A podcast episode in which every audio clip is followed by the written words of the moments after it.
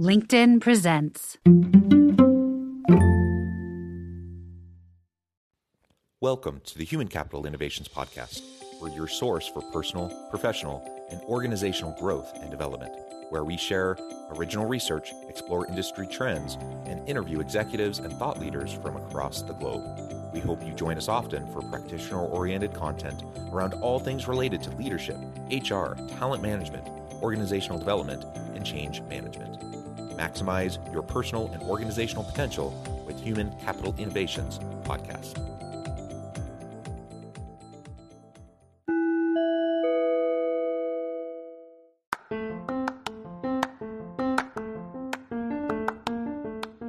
Do you enjoy the Human Capital Innovations podcast?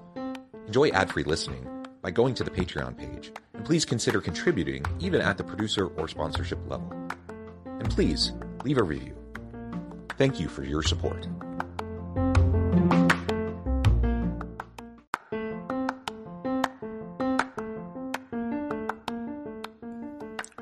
Welcome to the Human Capital Innovations Podcast. In this HCI podcast episode, I talk with Kevin Gausch about change management and continual improvement mindset.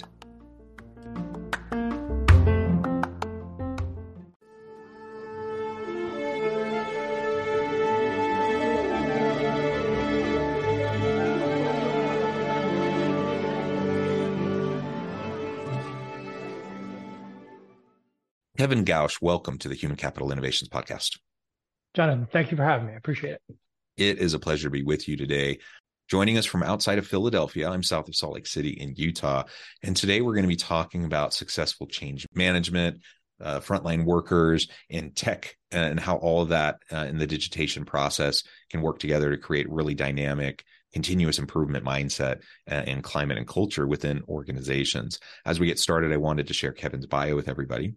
Kevin has 16 years in the construction industry with experience in management, quality, project management, and continuous improvement. He spent 13 years at a utility contractor at Henkels and McCoy, where he worked his way up from a regional management role to director in their shared services corporate office. He made the jump from construction to software when the company was bought over just over a year ago.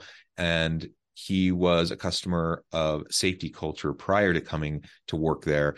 And his passion and mission is to empower frontline workers to improve safety, quality, productivity, and job satisfaction. I love all of that. Uh, super important. I'm excited to have this conversation with you today. Anything else you would like to share with me or the audience by way of your background or personal context before we dive on in? I, I think the only thing I could add to it is uh, you know, lean continuous improvement. It's it's prevalent. It's prevalent in pretty much all industries, especially manufacturing. Uh, having that applied to the construction industry is somewhat unique. It's kind of a niche within a niche. Uh, so that's probably, you know, for those out there that are kind of have that construction slant on things, this this may be something that's not uh, as easy to come across as some of the more manufacturing examples that are out in the out in the ether, so to speak. Yeah, yeah, absolutely. Well, wonderful. And I and I always love taking things from a slightly different niche or perspective. Um, let's go ahead and dive on in and talk about kind of an overarching framework for successful change management from your experience. Um, we can lay that foundation, and then we can move into talking about continuous improvements, improvement mindset, and some of the mm-hmm. pitfalls and obstacles that organizations might face, and how we can overcome those. That'd be great. That'd be great. I, I think uh, when you start off right with continuous improvement uh, you know the most important thing to consider is people right? It's people culture trumps everything every time right?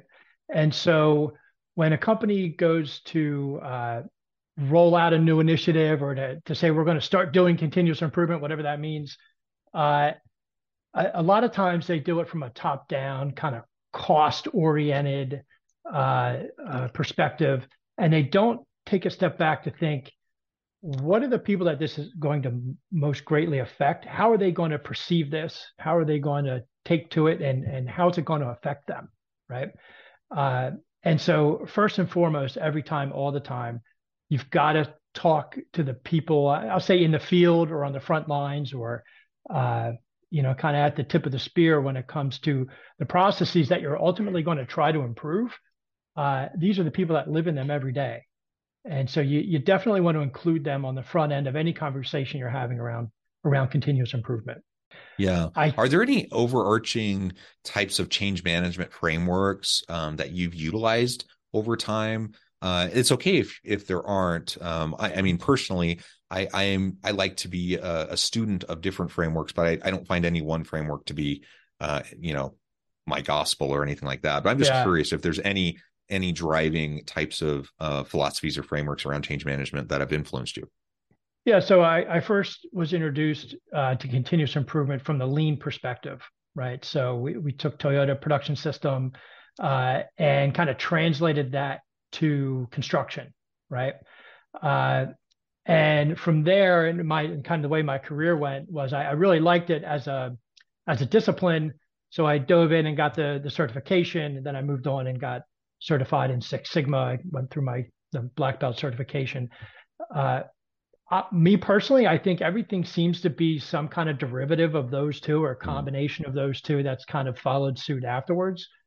I'm not a zealot of either one of them to be truthful. I think they all have something positive to offer once you kind of once you take all the duplication out of it, right? There's there's good pieces of all of it. Uh, both of them, kind of going back to the first comment I made, uh, start with culture, right? Yeah. I just think that companies in general aren't all that good at at leading with that you know from a from a leadership standpoint and i under i get it it becomes about cost very quickly and roi and you know what i mean like you, we're going to make this investment they use terms like investment in, in lean or continuous improvement or six sigma uh, where the investment should be the people yeah, and I wholeheartedly agree that the investment should always be the people. I definitely come from like an employee centric kind of yeah. a framework and model and philosophy uh, in in how I approach these types of topics and issues. Uh, so what you just said really resonates with me uh, in terms of that kind of a commitment and uh, overall investment and the continuous improvement of of people. And it seems like you know the the, the rate and pace of change has increased so much. Uh, in recent years, partly driven by technological disruption and innovation, but also just sociocultural, geopolitical, like all these things, right, going on that are just forcing us to adapt and change more rapidly.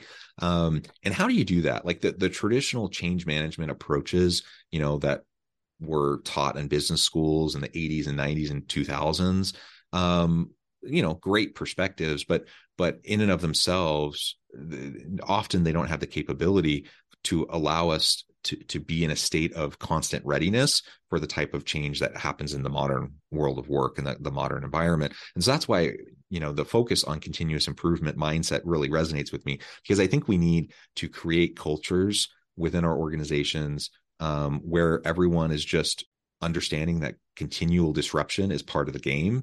Like we're constantly learning, we're constantly growing, we're constantly improving, we're iterating rapidly, uh, we're trying things. Not everything's going to work. That's okay, mm-hmm. um, and that's that's a, a, significant mindset shift, I think, for a lot of people um, to to be able to wrap their head around that kind of an environment. So in in the past, where we talk about change management initiatives and resistance to change, and and people, um, you know, retrenching and digging their heels in and not being willing mm-hmm. to change, like we don't we don't have that luxury of dealing with resistance to change now. Like you just have to have people who are ready to embrace change from a continuous improvement kind of a perspective i think. And if you can't you're just going to become obsolete. Uh, you're, you're just not going to be relevant anymore very rapidly because the world is going to pass you by as everyone else is changing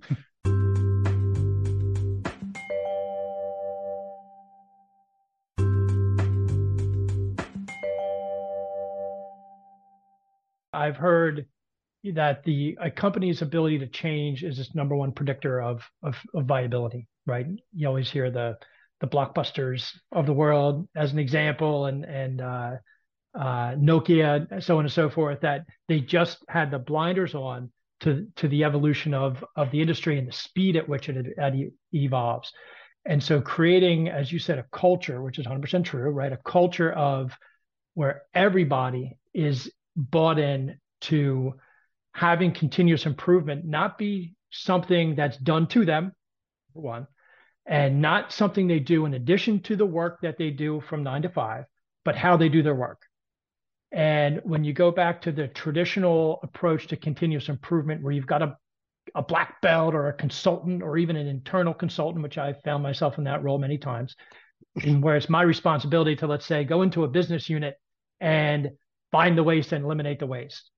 Uh, and the resistance to that. And, and what I truly think is the people aren't resistant to change necessarily. Uh, they're resistant to the way we go about it. Right. So I'll give you an example. I uh, was meeting with one of the business unit managers and I said, you know, we're, we're the lean guys. We're here to help, right? We're from corporate and we're going to help you find ways to drive cost out and be more efficient and all those wrong things to say. And he said, well, look, we already do that. And, and I was like, well, you probably don't. And he said, well, let, let me show you what we're doing. Right. And he gave an example of they, uh, utility company, they had to remove manhole covers. And he said, the way we do it, you know, we used to do it is we had this hook on a handle, a short handle, and we would, you know, bend over, we'd hook the lid and we'd, you know, yank it off. And it was, it was hurting our guys' backs. It was heavy. It was so on and so forth. So we created this tool and they, you know, we took a pry bar, we welded a hook onto the end of it, we put a little lever on the middle of it, and we were able to quickly and easily peel it off and pull it back. No one gets hurt. It takes 10 seconds. And I said, okay, yeah, right. Like you win, right? You, you do do it. And the problem from a management standpoint is, well, we didn't quantify it. We didn't capture it. Right. And, and maybe there's an argument to be made for not being able to you know share that best practice with other business units I, I could understand that. But when you go to quantify your roi and continuous improvement and it's almost like well they don't get credit for that because that wasn't part of the project. Uh, they're people i just want to get out of their way. You know i mean i i may help them with some some tools or a way to uh, maybe facilitate continuous improvement within their business unit but that's not something I want to mess with, right? They've got frontline workers seeing a problem, coming up a, with a solution, and management supporting the efforts. They've already arrived. They just didn't. They just didn't know it yet. Yeah, I really like that, and great example. Um, you kind of started to touch on it and allude to it a bit, but let's talk more specifically about some of those main obstacles, the roadblocks, the the minefields, you know, that we're we're navigating as we're trying to um, help our company develop this kind of uh, continuous improvement mindset and culture. Um, because it sounds great. I think anyone listening is like, yeah, I would love that. So, mm-hmm. But doing it is something entirely different, even if you buy into it and you think that that's a good idea. So, what are the obstacles you've seen, and how can you start to overcome those?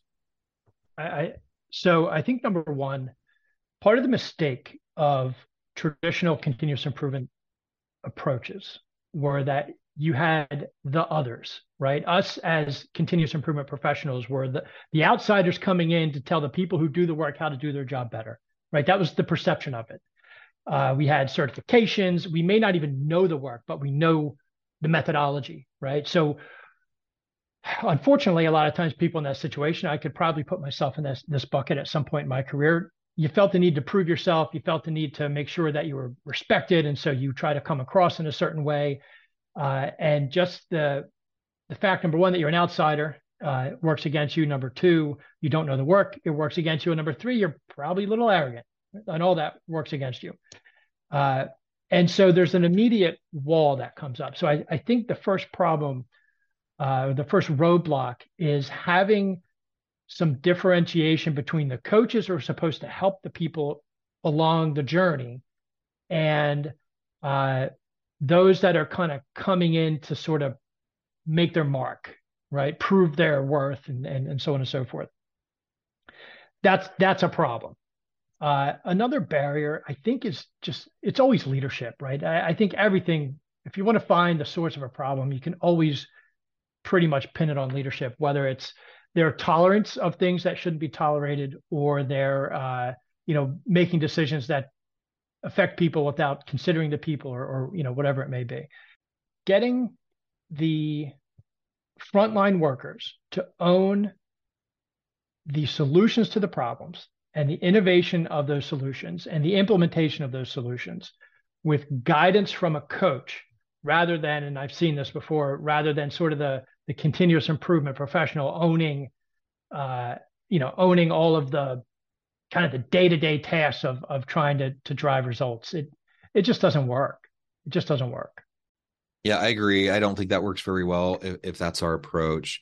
Um, so creating a, a an environment that fosters um, you know a commitment towards continuous improvement which fundamentally i think at its core requires us to create a psychologically safe environment mm-hmm. where people can try stuff and it doesn't need to even work you know when when i think about um, design thinking and, and rapid iteration and experimentation like that needs to become a part of what every organization does uh, and that is a part of the continuous improvement mindset um, when you create that psychologically safe environment it starts to reduce the resistance that people have because mm-hmm. they just see like oh i can try something cool. It actually becomes exciting and invigorating you know because you're not stuck in just doing things because that's the way you've always been doing it uh, but people have creative ideas all the time and in most organizations most of the time traditionally those have been squashed because you're just like nope that's not the way we do it. Do it this way you know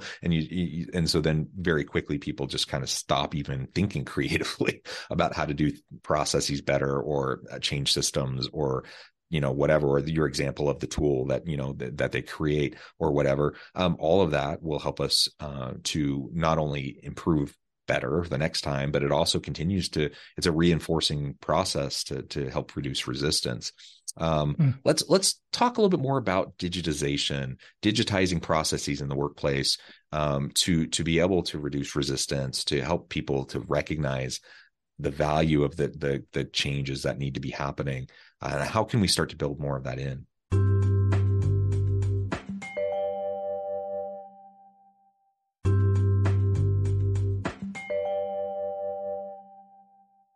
I think this kind of ties it all together if if done right right? So in in my experience at both at Henkels and with uh, SafetyCulture that I'm with now, and, and, the overlap with with the tools and the platform that we used, you know, it was a way to digitize a lot of our processes, and one of them was uh, with our, our gas workers. We were able to document the work that they would do throughout the day, and uh, so before we would fill in the hole, we'd have a, a, picture of what's in the hole. Okay, and and the importance of that is. Uh, if if our customer were to come in and, and and dig it up and find a problem, we would have the ability to show them we did what we were supposed to do at the time. Okay, so it's kind of insurance really for our company, which was a driving factor at first. But from a buy-in perspective in the field, uh, it gave them personal protection against being accused of doing something that wrong when they didn't, right?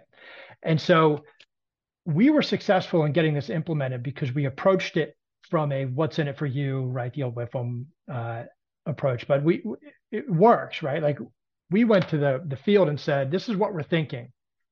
What do you think it should look like?" Right? How would you how would you put this together? What should the process be? How what questions should we ask? How should we document it? Right? And the platform allowed for the flexibility to kind of customize things in that way, so that when it came time to implement the new process, pretty much everyone that this affected had already seen it, touched it, given input to it, uh, knew the benefits of it to them. They didn't care about the benefits to the company. They cared about how is this going to protect my job, and that's the perspective that we took with them. Uh, and it and it worked, and it took off, right? And it became a best practice within the company. It actually spread to a lot of our competitors because our customer shared it with them. Uh, so you know you lose kind of the competitive advantage at that point, but you know so what? It's kind of to the benefit of the industry. Uh, so that was that was really uh, the, the big turnaround for us, right? But what was funny was part of the process was, you know, the the foreman would take a picture of of of certain aspects of the job. One of them was uh, uh, you had to take a picture of a pressure gauge, and one person wasn't taking that picture. And so we now because we had this technology in place, we were able to see that they weren't taking the picture. And so I called the foreman and I said, "Hey, uh, how come you're not taking the picture of your pressure gauge?" And he said, "Well, my pressure gauge is broken." I said, well, why is your solution to that problem? Don't take the picture. Why don't you get your pressure gauge broke uh, fixed? And he said, I told you guys two months ago my pressure gauge was broken and no one fixed it.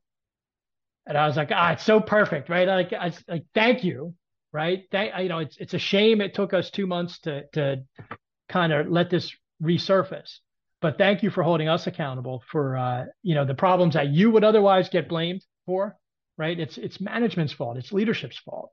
Uh, and technology, to me, is a way to hold leadership accountable. Because if you're going to put this in the hands of the front line and you're going to say, okay, we're going, to, you know, this is to help you do your job, this then gives us visibility into our own shortfalls uh, and where we need to spend the time fixing kind of our stuff more so than putting it back on the field to fix theirs.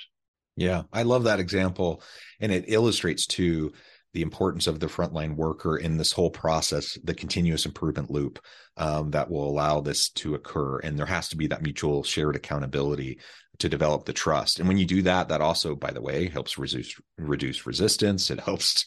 it just reinforces everything we've been talking about. Um, and so often, far too often, organizations take an approach uh, around change that you know it's top down um, you know mm-hmm. you have the the the c suite executives even middle management they then go to the frontline workers and say this is what you need to do and it doesn't really make sense or it doesn't really fit with what they do day in and day out or they've tried that already or you know mm-hmm. all these mm-hmm. things that n- nobody bothered to talk to them or to get the input and so right. just making that a part of the constant loop is so essential to make all of this work well so you've we've companies have to get past the us versus them mentality of management and field right? It's us. You know all too often the enemy is within right? When you when you think about this and how you know if if management who doesn't do their due diligence and just puts a process upon the front line to then go execute and they know that pushing back is futile so they say got it boss. Let's watch this crash and burn and it does and then it, you know what i mean? Like it becomes a self-fulfilling prophecy. And so you need a common enemy right? And that needs to be someone outside the company whether it's protecting our market share or we're kind of guarding against co- competitors getting into our space or you know whatever it may be. But you need a common cause to rally around that everyone knows how they contribute to it right for the benefit of all but then also how they personally are going to benefit from it whether it's job protection whether it's you know their their their job satisfaction whether it's the quality of life that they get to experience as a result of the changes technology can't add more to their plate. It's got to make what they're currently doing easier. And then hopefully have some other added benefits that are kind of tangential to that. Uh, but everyone has to win not just you know not just the the p&l balance sheet yeah, absolutely. Kevin, this has just been a really great conversation. I know at the time I need to let you go here in just a minute, but before we wrap things up for today, I wanted to give you a chance to share with the audience how they can connect with you, find out more about your work, your team, and then give us a final word on the topic for today. Oh, sure. Well, uh, you can find me on LinkedIn, uh, Kevin Gausch. I don't, I don't know my LinkedIn link is, but uh, I, am pretty easy to find. I work for SafetyCulture. Uh, you know, f- final thoughts on on today is just you need to make sure that anyone that's affected by any kind of change has their voices heard and they get to play a part in what that change looks like. You can't it can't be predetermined ahead of time and then backed into. You have to go into it with an open mind, an experimental mind, a theory to prove perhaps, but with uh, the understanding that you could be wrong and there could be a better way and then make sure that everyone that has the expertise and is affected by it has a chance to, to have their voices heard.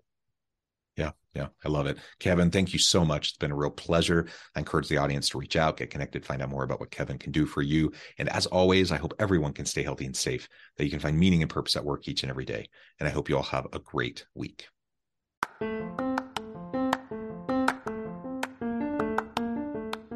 you enjoy the Human Capital Innovations podcast? Enjoy ad free listening by going to the Patreon page, and please consider contributing even at the producer or sponsorship level. And please leave a review. Thank you for your support.